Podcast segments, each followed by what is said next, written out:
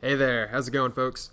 Um, my name is Ethan Lee. This is For Whom the Podcast Tolls. This is the official podcast of For Whom the Cowbell Tolls, which is SB Nation's Mississippi State community. I am your host and the managing editor of For Whom the Cowbell Tolls. On today's show, we're going to discuss some more season preview stuff, look at Mississippi State's next four opponents, um, and that's about it. I'm going to answer some listener questions at the end of the show. Uh, I think we have all of our questions in. Mr. Vanderlip, I don't know if you got questions in. Last I checked, you didn't. Um, if I don't answer them and you did send some in, I'm sorry. If you didn't send some in, you're a regular listener, and um, I guess you should be sorry. I, I don't really know how that works. But you know, today's show, we're going to discuss Auburn, uh, look at BYU, Kentucky, and Samford. You know, those are the next four opponents on the last show. We looked at South Alabama, South Carolina, LSU, and UMass.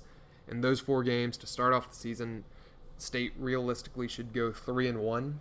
You know, I don't see any problems with South Alabama. They're not going to pose any threat to Mississippi State, more than likely.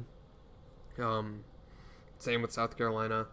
South Carolina is going to be in the discussion for the worst teams in the SEC by the end of the season. Um, and then LSU, kind of nervous about LSU because it's LSU, and it's more of a kind of nervous that I think we might get blown out if LSU has an offense. I think at best we're losing by like seven points or 10 points. At best is what I would expect. LSU is just really good. They're really talented. They should be competing for a national title. We still don't know who our quarterback is at the time that I'm recording. So you're replacing Dak Prescott. It's, yeah, it's LSU. We're playing in Death Valley. I discussed that on the last show. If you really want to listen to me talk about that prediction, you know, go back there and I'll discuss that also next week leading up to that game. Um, then you look at UMass, and UMass is going to be pretty much sure win. I hate that we're playing this game. Hate that we're playing it on the road. Like that annoys me. I can't do anything about it. Um, looking at these next four teams that Mississippi State's going to have to face, you got some pretty interesting games. You know, the first four, not really all that interesting. Should be able to start the season three and one without any real problems. Um, hopefully, at this point, going into the next four, you're healthy, starting to compete against some interesting competition here. Um, starting off with Auburn, I guess, because that's the next game. And uh, some just general notes on them. Bill Connelly's projecting them to get 6.5 wins, and that's through a variety of stats and factors that are above most people's heads. I understand about maybe you know a third of all the technical stuff that he goes into, like number crunching. He goes really in depth with this stuff. It's incredible. If you haven't checked out all of his 128, 129, however many teams that he predicted and projected and went through, he does an amazing amount of research. Go look at his stuff. It's incredible. Um, but as a whole, he's projecting them to get 6.5 wins. You know, Auburn should be a decent team, I guess. Maybe I don't know. They might be bowl eligible. They might not be bowl eligible. It uh, it'll be interesting to watch. Um, it all depends on if they can find a quarterback, there's no guarantee that they'll find a quarterback. Um, they don't have a running back. And we'll get all into that in a second. Starting with the quarterback mess that they have, you know, Sean White is going to be the starter against Clemson. Auburn fans should realistically be worried about the quarterback position. You know, Sean White has a lot of talent, very talented guy. Obviously, is playing football at the highest level in the toughest division at the highest college level, not the highest level. He's not in the NFL. That's irrelevant. Um, completely, completely irrelevant to this discussion. But Sean White, he's in the toughest conference. He's at a school that is built for offense. Should be able to, you know, be renowned and great and wonderful, and it, it's it's not working out so far. You know, his freshman year was a bit of a rocky road for him. He went what completed 58% of his passes, uh, threw one touchdown, four interceptions. He had injury problems. I mean, he wasn't even the starter to start the year. That was Jeremy Johnson, and Jeremy Johnson somehow in this offseason was even worse than Sean White. Which, yeah. Um, he threw 10 touchdowns a year ago, seven interceptions, was pretty much the textbook definition of inconsistent. When he was consistent, he was not good. He was consistently less than stellar. Um, and I mean, the quarterback position was so bad for Auburn that they had to go look to the JUCO route again, go back to EMCC, try to find a quarterback there, and uh, I mean they got John Franklin III, who wasn't even the starting quarterback for EMCC. So, yeah, I mean it's just not looking good for Auburn. Somehow John Franklin III was worse than both Sean White and Jeremy Johnson. So I don't really know what to say about Auburn's quarterback position other than it's a mess. You know, Sean White has some potential. Jeremy Johnson is built like Cam Newton. It's just, you know, can Sean White stay healthy? Can he develop at a reasonable rate? He was a freshman a year ago, looked like a freshman. Um, and he's in a system that's, yeah, he's kind of a dual threat, but he is not a true dual threat quarterback. Um, he kind of reminds me a little bit of Case Keenum from Houston a couple years back.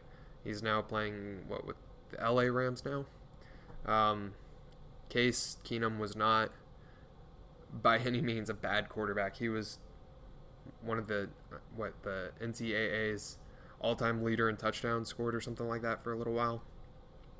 Fantastic quarterback, uh, wonderful guy too from all I've seen and read. So, if you're going to be compared to anybody, why not Case Keenum? But Sean White is nowhere near Case Keenum's stature at this moment. Stature not being height, but being prominence and regard. And yeah, Sean White is no Case Keenum. Um, at least not at this moment. And I don't know that he'll ever get to that standard. But you look at what they have around them, they have a lot of talent at the quarterback position, a lot of potential, and they're just not living up to it. Um, so, you know, if you don't have a quarterback, what do you have? You look to the other positions to try to build around your inexperienced, injured quarterback. And, you know, you go to running back and they have nobody there. They have Kerryon Johnson, who, you know, perfect name for running back in the SEC, but nothing set in stone there.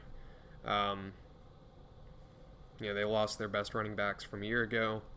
They dismissed a guy a couple of days ago that was supposed to be their starter. It's oh, not looking it's not looking too good, Tiger fans. If you're an Auburn fan and you're listening to this podcast for whatever reason, I'm sorry to tell you if you don't already know, but your your offense is kind of crappy so far.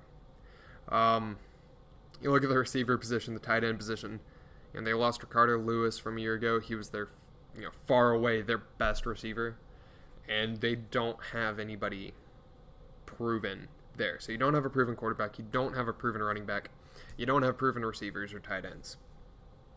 You look at the offensive line, you know, is that going to be a mess too? It's actually going to be one of the, I would expect, one of the better offensive lines in the SEC. Um, and that's saying something because you have a lot of good offensive lines in the SEC. But you look at what they have, they have a solid interior. Um, you know, they're replacing their two tackles, but their guards are returning, their centers returning. They're bringing back 52 career starts and a second team All SEC guy in Braden Smith a year ago. So the interior of the offensive line should be pretty good. They can find some tackles. As a whole, that offensive line should be pretty good. It's just finding the other pieces for an offense, and, and that's not easy to do at this stage in the game. Um, to not have anything proven at the skill positions or the quarterback, I, I, I mean, I don't know what to tell you. So it's kind of weird because Gus Malzahn, offensive genius, he's not looking like an offensive genius right now. Um, you look to their defense; it was pretty good a year ago. Not great, not stellar, all right, serviceable. If you have an offense to go with it, then you're going to win some games. You know they don't have an offense right now. They don't have a defense right now. So what do they have? Um, which they might actually have a defense. I don't know. You know, looking well, actually, I do know. I, I have it typed up here. Um, the defense has some potential. Yeah, they hired Kevin Steele after Will Muschamp went out to South Carolina. not a great hire, not a great hire by any by anybody's estimation for either South Carolina or for Auburn. Just not good. The only good thing about it is they took someone away from LSU, I guess, and then LSU ends up going getting who was it, Dave Aranda from Wisconsin, and that's a much better hire. Yeah, I don't know what you're doing, Ella or uh, Auburn. You you did something wrong here. Um, so you look at their defensive line; it's loaded with talent, loaded with experience. You got Carl Lawson, you got Montravius Adams, should be a monster front. You look behind them, the linebacker position. T.J. Neal comes down from Illinois, should give them a solid amount of depth and experience. Granted, that was the Big Ten. The Big Ten doesn't have a lot of great teams. Um, a few good offenses, but not many. And then you come down to the SEC, it's just kind of a different game. Uh, and if there's Big Ten people out there, they're going to be listening and they're going to be talking and they're going to be bash, bashing the SEC. They're going to be bashing me for being a dumb Southerner. So be it. Um, I can deal with that. But you look at the level of depth at the linebacker position for Auburn right now. And, you know, they have a good amount of experience, good amount of depth, some good talent in there. It should be a good front seven for the Tigers. Um, one of the better ones in the SEC, I would estimate. You know, top half, top third, maybe. I can't predict exactly where they're going to land, but should be a serviceable defense. Um, and then the defensive backs, they always seem to have at least a couple of defensive backs that are really good, that have been there forever. Johnathan Ford feels like he's been there since 1832. Like it's just he's been there for a while. It feels like um, he's seen everything that the SEC is gonna throw at him, literally throwing because but um, you know quarterbacks and yeah, um, yeah. I, I mean, the defense should be good. There's no real questions on the defense. Special teams should be all right because Auburn always has a decent kicker and a decent punter. It's the offense, and that that feels weird to say because a couple years ago, you know, Gus Malzahn and the offense, and they're running up against the Seminoles and running all over, and you know, then then they are here, and they are they are not good here. So I don't understand it. I, I, I don't think most people understand it. But Auburn needs to find a quarterback. They need to find a running back. They need to find receivers. If they can do those three things, yeah, yeah, there might be a pretty good team. Um, there's no guarantee that they'll do those three things. So I would expect a win there for Mississippi State. Wouldn't think it'd be too difficult of a win. You know, it's all right, always kind of close, but State is a better team all around. We have proven weapons by this point, we should know who our quarterback is. Should be able to win this game, unless Auburn somehow, uh, whatever. We'll get more into. We'll find out what Auburn looks like in a couple weeks, and we'll preview that again when we play them, or before we play them. So, looking at the next sort of interesting game is BYU. The BYU Cougars headed up to Provo well, the Bulldogs are headed up to Provo to the Cougars. Um, I miss you, Daniel. If you're listening, I miss you insulting me, and yeah, come back to the podcast, please. But talking about BYU, uh, they're bringing in a new head coach. Their projected win total from Bill Connelly was exactly seven games. You know, they always field a pretty good team, but it's rare that they field a truly great team. Um, they're pretty hard to beat in Provo, which you know, if you haven't been up to Provo and you're thinking about making this trip, make this trip. It is beautiful out there. Just wonderful area. It should be a fun game to go to. Make this trip if you can. Um, you know, as a whole, this should be an interesting team that State's going to go up against. They have two really good quarterbacks, Taysom Hill, and then uh, then uh, who's it, Tanner Mangum, which I'm not sure if there's any relation there or not to Jake Mangum. Someone should find that out. But Taysom Hill put up some truly exciting numbers back in 2013. Struggled to stay healthy in 2014 and 2015, and yeah. Um, back in 13, he threw just under 3,000 uh, passing yards, ran for over 1,300. Uh, total of 29 touchdowns, so really good numbers there. 19 passing touchdowns, 10 running touchdowns, total of 14 picks. Not so great there. But as a whole, exciting quarterback to watch, really fun. Um, he just needs to stay healthy. He hasn't done that past couple of years. Look at Tanner Mangum, who he threw for over 3,000 yards last year as he stepped in to replace Taysom Hill. Uh, he had 23 touchdowns, 10 picks. So some pretty good numbers there, but he's nowhere near the rushing threat that Hill is. Um, only 100 yards, two touchdowns. He was sacked 29 times. So either way you go, you really have solid option there. I, I think last I heard, Taysom Hill is getting the starting nod, but Mangum, should something happen or should Hill not play up to expectations because he's not been healthy, then you know, expect Mangum to play and he's gonna play just fine. I would I would anticipate. I'm not looking forward to having to face either either quarterback whatsoever. Then behind them, you know, if you're looking formation wise and you're in a pistol formation, then straight behind the quarterback or you know the ace formations or whatever. You know, out running back position, the uh, they have a couple of good options. I'm I'm gonna butcher this name, so don't be mad at me. But Algernon Brown, A L G R G E R, no no no no, A L G E R N O N Brown. Doesn't look that doesn't look that difficult. I just can't pronounce things. Um, a year ago, he had 700 rushing yards and 11 touchdowns. And then Jamaal Williams, their other running back, back in 20 oh 2014. So I guess he was injured last year too. Um, but Jamaal Williams had 500 yards back in 14 and four touchdowns. Yeah, the two of them give the Cougars a decent running attack. You add in Taysom Hill if he's healthy. That's that's a scary combination right there. The three of them. Um, you look at receiver; they lost their best receivers from a year ago.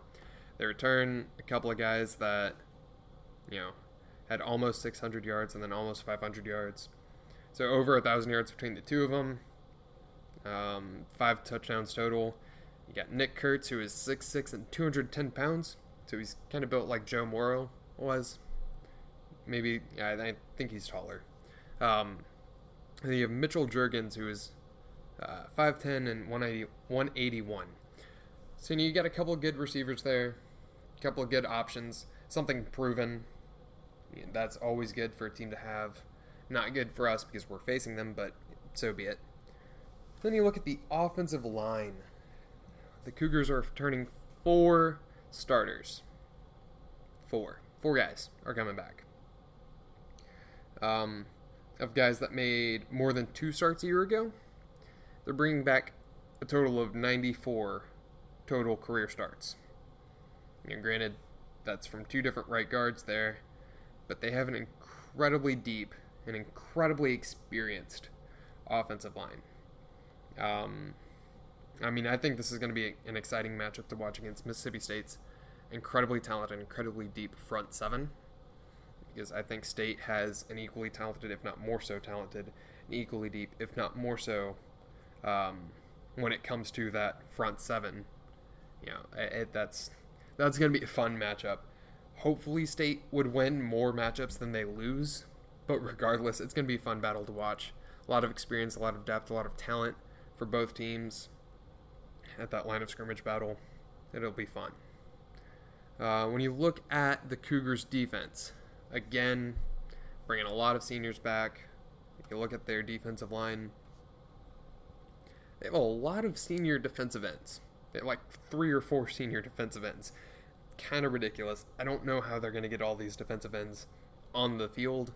It just whatever. I mean, if it that'd be some weird positions, some weird formations. That's a different tangent. Um, yeah, a lot of seniors on the defensive line, got some pretty big dudes too. There's not a lot of smaller pass rushing guys. They have two guys that are about 240, 245. Um, a lot of these guys are close to 300 pounds, built like SEC defensive lines, built like some of the better defensive lines in the SEC. Um, but the thing is, they lost their leading pass rusher from a year ago. Uh, the guy had 10.5 sacks. What they're bringing back, their next three guys combined for 10.5 sacks. So, you know, they have a good, experienced defensive line, but finding a pass rusher is gonna be gonna be the thing for them. You know, they have a couple of options there, a lot of experience, a lot of talent. It just depends on who pans out and what wins in terms of scheme and such, because you know, new coaching staff.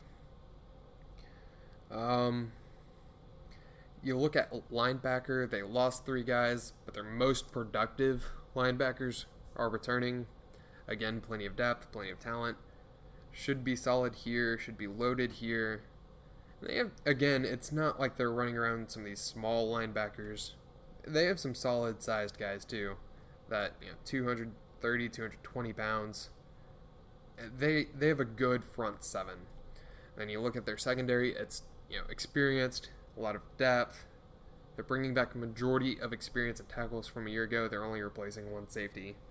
I think that was like their leading safety, but um, in terms of tackles and such, he was their leader. But as a whole, should be a pretty good defense. I don't know about top tier talent. I don't remember seeing rankings and such for these guys, but as a whole, a lot of experience, a lot of depth, a lot of talent. Oh, I, let me strike the last one.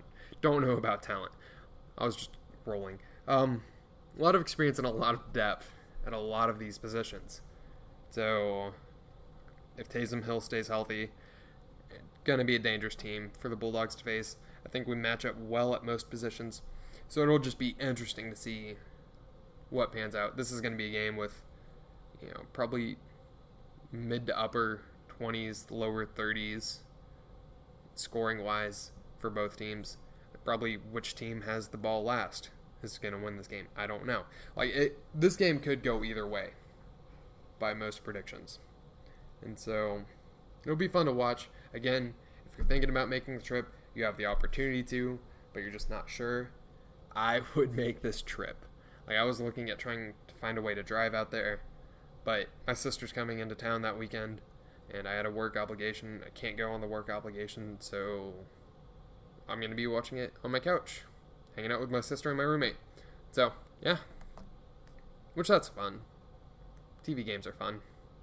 Plus, I'm not having to drive like 5,000 miles both ways. I don't know if that's 5,000 miles. I miss Daniel because he could fact check me, or I could fact check him. Come back, Daniel. Please. If you're listening, I don't know if you're listening. Yeah, look into the next team, Kentucky. And we get to our, well, I guess this is our second hot seat alert of the day. The first one being Auburn. I didn't talk about that. Going back to Auburn, Gus Malzahn might be fired at some point in the season. Might be fired three games in, might be fired nine games in. We don't really know. He might be fired at the end of the season. Probably going to be fired. Getting to our second hot seat alert with Kentucky, Mark Stoops he needs to he needs to learn to win SEC games. He needs to learn to win games in the second half of the season. You know, past couple years they've gotten off to like I think identical five and one starts, and then they just like completely crap the bed. Just, just lots of fecal matter everywhere. They are not good second half of the season, much like Texas A&M isn't good the second half second half of the season, except you know A&M has talent. Kentucky doesn't. They have basketball talent. They have a lot of basketball talent. Um, when you look at their projected wins, it's only 4.3 this year. That's not good. Um, yeah, so Mark Stoops is going to be on the hot seat pretty much the entire year. They need to make a bowl. They need to go over the four and three mark by a couple of games. Um, you know, under Mark Stoops, they're four and twenty, which that's a great number, right? Um, 420 blaze woo, marijuana, yay, references. Um, they're 4 and 20 in SEC play. You don't typically keep your job if that's your conference record. Um, again, if you have an opportunity to go to this game, go to it. Typically, they play Mississippi State pretty tough, but Dan Mullen has never lost to the Wildcats. He's beaten them every year. We destroyed them last year in what was arguably Dak Prescott's best statistical game. Like statistically, probably his best game. Um, that was a fun game. So looking at the Wildcats a little more in depth, you look at their offense. If I forgot the first name for this guy, if they can find a quarterback to be more than meh, Drew Barker, I think was his name. I, I'm blanking. I'm sorry, Kentucky fans, if you're listening to this podcast for whatever reason. Um, if they can find a quarterback that can be more than meh, and the new scheme is somewhat good, and the offensive line is good, then this offense has the pieces to be pretty intimidating. Um, you know, they have an unproven quarterback in Drew Barker. I think that's his name. Um, running back, they have JoJo Kemp, Boom Williams, and I'm going to probably pronounce the same wrong. Michael Horton, M I K E L, Michael, Mikel. I'm sorry. Um, yeah, they have a solid stable of backs. Three guys, three different builds, you know, every shaven size at running back. Total last year, between the three of them, 1,700 yards, 15 touchdowns. And that's pretty good production at the running back position. I don't think they're going to go with one back or another. I think they're going to go with the entire three group, you know, entire stable, use all three guys, uh, because that's their best path to finding an offense. Um, when you look at wide receiver, they're returning every significant weapon at receiver from the past few seasons. Uh, they had two guys that could catch, or two guys that each had over 600 yards a year ago. They have plenty of long, rangy targets, a mix of smaller slot receivers. Uh, you look at tight end, they had CJ Conrad, who is 6'4, 245 pounds. He had one of the highest catch rates on the team. He could be a pretty good red zone threat, could be pretty intimidating as a blocker. You know, he's a pretty big guy. And then you look at the offensive line, they're having to replace 67 career starts on the left side of their line. But they're bringing back a total of 79 career starts from guys that have rotated along the line, played various spots due to injury, so on and so forth. I don't think there's many teams out there that can say, "Oh yeah, we're having to replace 67 career starts, but we have 79." Like that that is insane how many career starts they're having to replace but are still bringing back. So if they can find a way to mesh together a line with almost 80 career starts, yeah, they find a way to replace the left side of their offensive line, should be pretty good. Should be pretty set. Um, so again, if they can find a quarterback and their new offensive coordinator is any decent, then that offense that offense will be fun to watch for Wildcat fans. Not so fun to watch for the rest of us. And then we take a look at Kentucky's defense. Kentucky really has no defense. Um, they're replacing two of their leading tacklers from their off or from their defensive line. Excuse me. Um, you look at the talent below them it's kind of pretty good, but nothing nothing spectacular, nothing terrifying, except for Matt Elam, who is six foot seven and three hundred and sixty pounds. He is he's a fridge. You, you put him in the middle of the or the defensive line. I, I don't know why I'm confusing them. Um, I'm dumb. It's 9:40 at night. I'm kind of tired. But you put him, you put Matt Elam in the middle of that defensive line. He anchors it. He's going to knock down a whole bunch of people, plug up some offensive lines. He's going to create some havoc if you can find some guys to put around him to create some pass rush. That'd be that'd be pretty ideal for the Wildcats. The problem is they don't really have anybody there to do so, uh, and then they're replacing their four best linebackers. That's not good. Kentucky, if you're trying to replace your four best linebackers, That's typically not the ideal situation for your front seven to also have to be replacing two of your best tacklers from the defensive line. Yeah, explain that to me, Kentucky. Explain how you're going to have a good defense. Just looking at that situation right now, it doesn't look good. You know, granted, guys can step up. There can be people that come out of nowhere and you know take the world by storm. I I acknowledge that possibility. But Kentucky does not have a track record for a great defense. Not under Mark Stoops. You don't have Alabama's talent or LSU's LSU's L L. You don't have.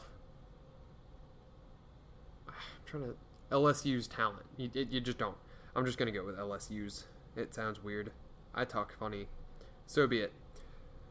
So you just Kentucky, explain this to me, please. Explain how you're gonna have a good defense. You know the only good part on paper, you know, on the field is going to be different.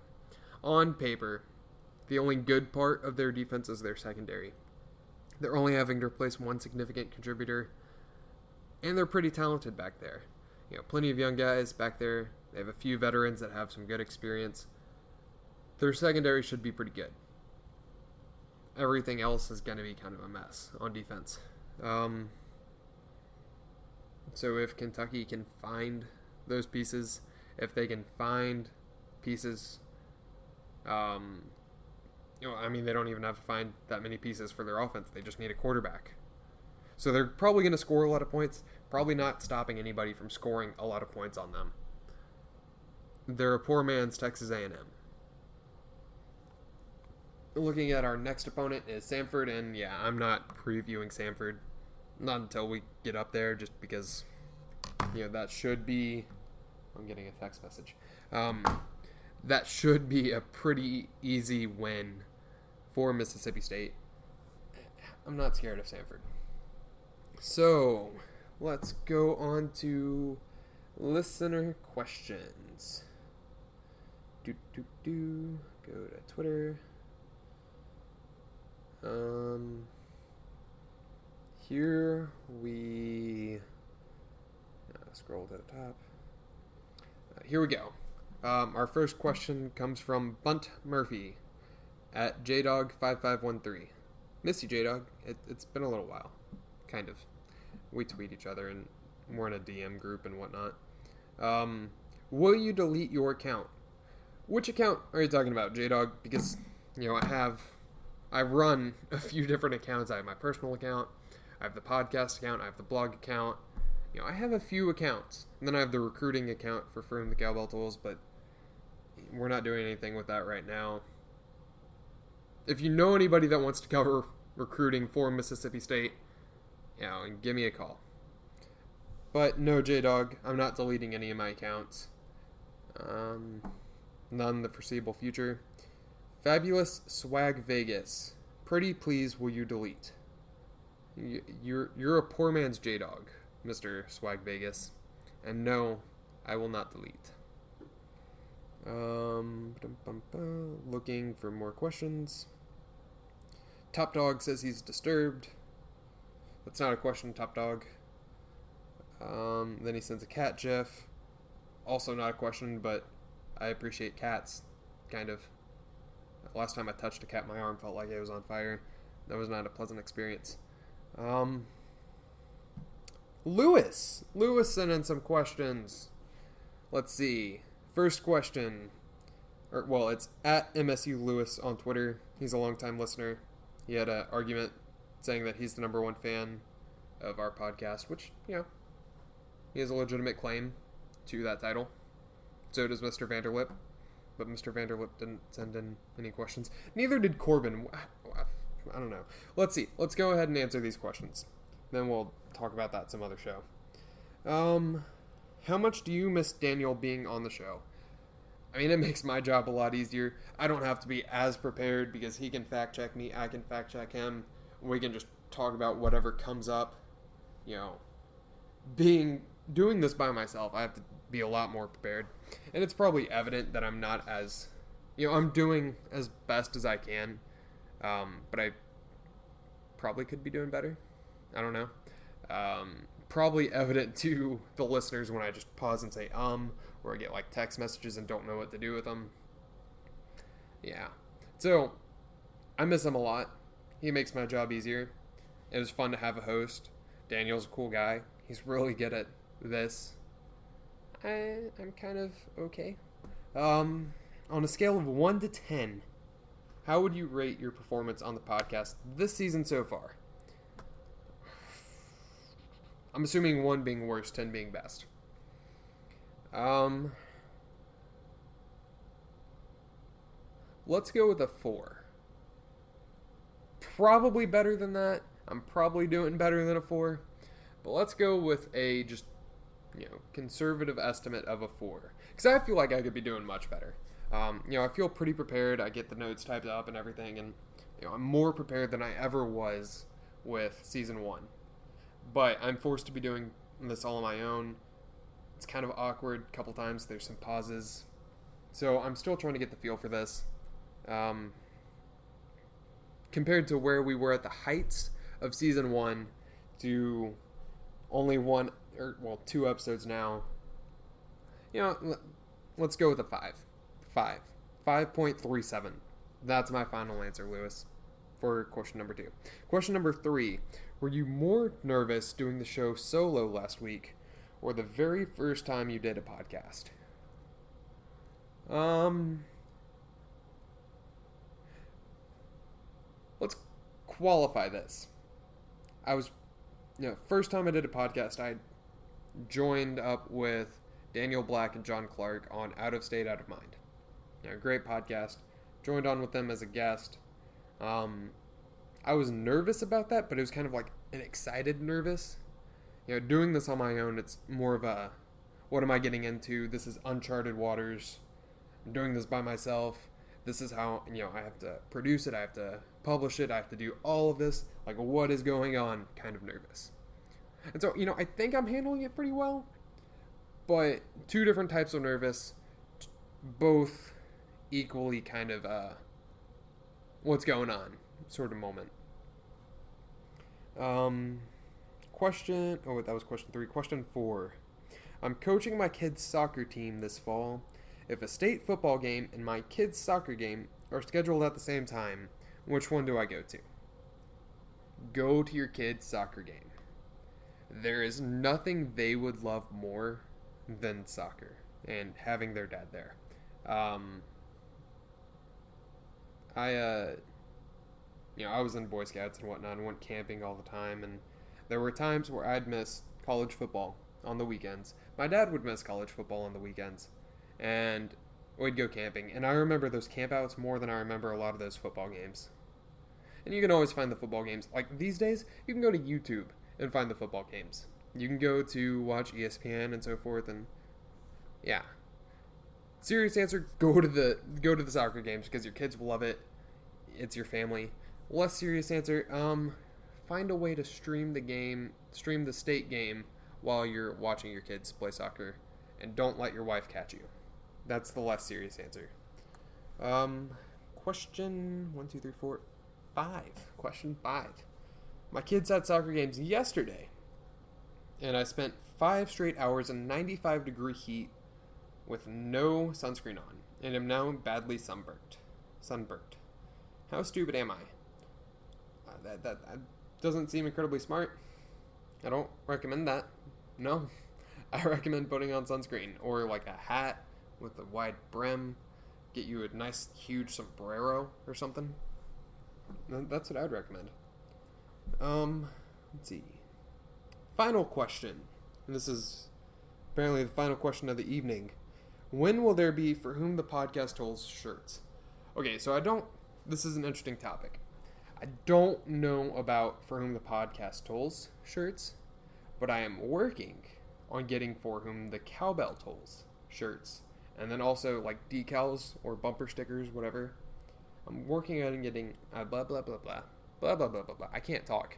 I'm working on getting decals and blog shirts put together. Um, if there's any money left over for an alternative design, that alternative design will be stuff for the podcast, but yeah, the blog kind of encompasses the podcast because we have pretty much the same name and podcast is funded by the blog and so on and so forth. So can't guarantee that there will be podcast shirts. There will be blog shirts at some point, but I don't know when just yet. Um so yeah, uh, we're gonna get shirts. It'll be cool. It'll be a party. That'll do it for the questions. That'll uh, do it for the majority of this episode. Next time's episode, we're getting a pretty cool guest coming on. Former Mississippi State tight end, former Mississippi State offensive tackle, Rufus Warren. He's a coach over in Columbus now, if I'm not mistaken. Um, I wrote an article a couple of days, a couple of weeks, a couple of somethings ago. Um, yeah, seems like an exciting guy. Looking forward to getting him on the show, interviewing him, talking some football, seeing what he wants to talk about because he tweeted that he wants to be on a podcast. And we have a podcast, and this is a Mississippi State podcast. And he's a Mississippi State alumni, former player. So we're going to get him on, see what he wants to talk about. I want to talk some football. And uh, that's yeah, yeah, that's some exciting stuff in my opinion. I think it's in your opinion too because Lewis said, "Please God, yes." I am not God, but I'm going to try to make this happen. I've talked with uh, Rufus a little bit. We'll see what we can get together. So, looking forward to that. Looking forward to next time. Looking forward to y'all listening in. Uh, this has been For Whom the Podcast Tolls. My name is Ethan Lee. Thank you for listening, everybody. Have a great day.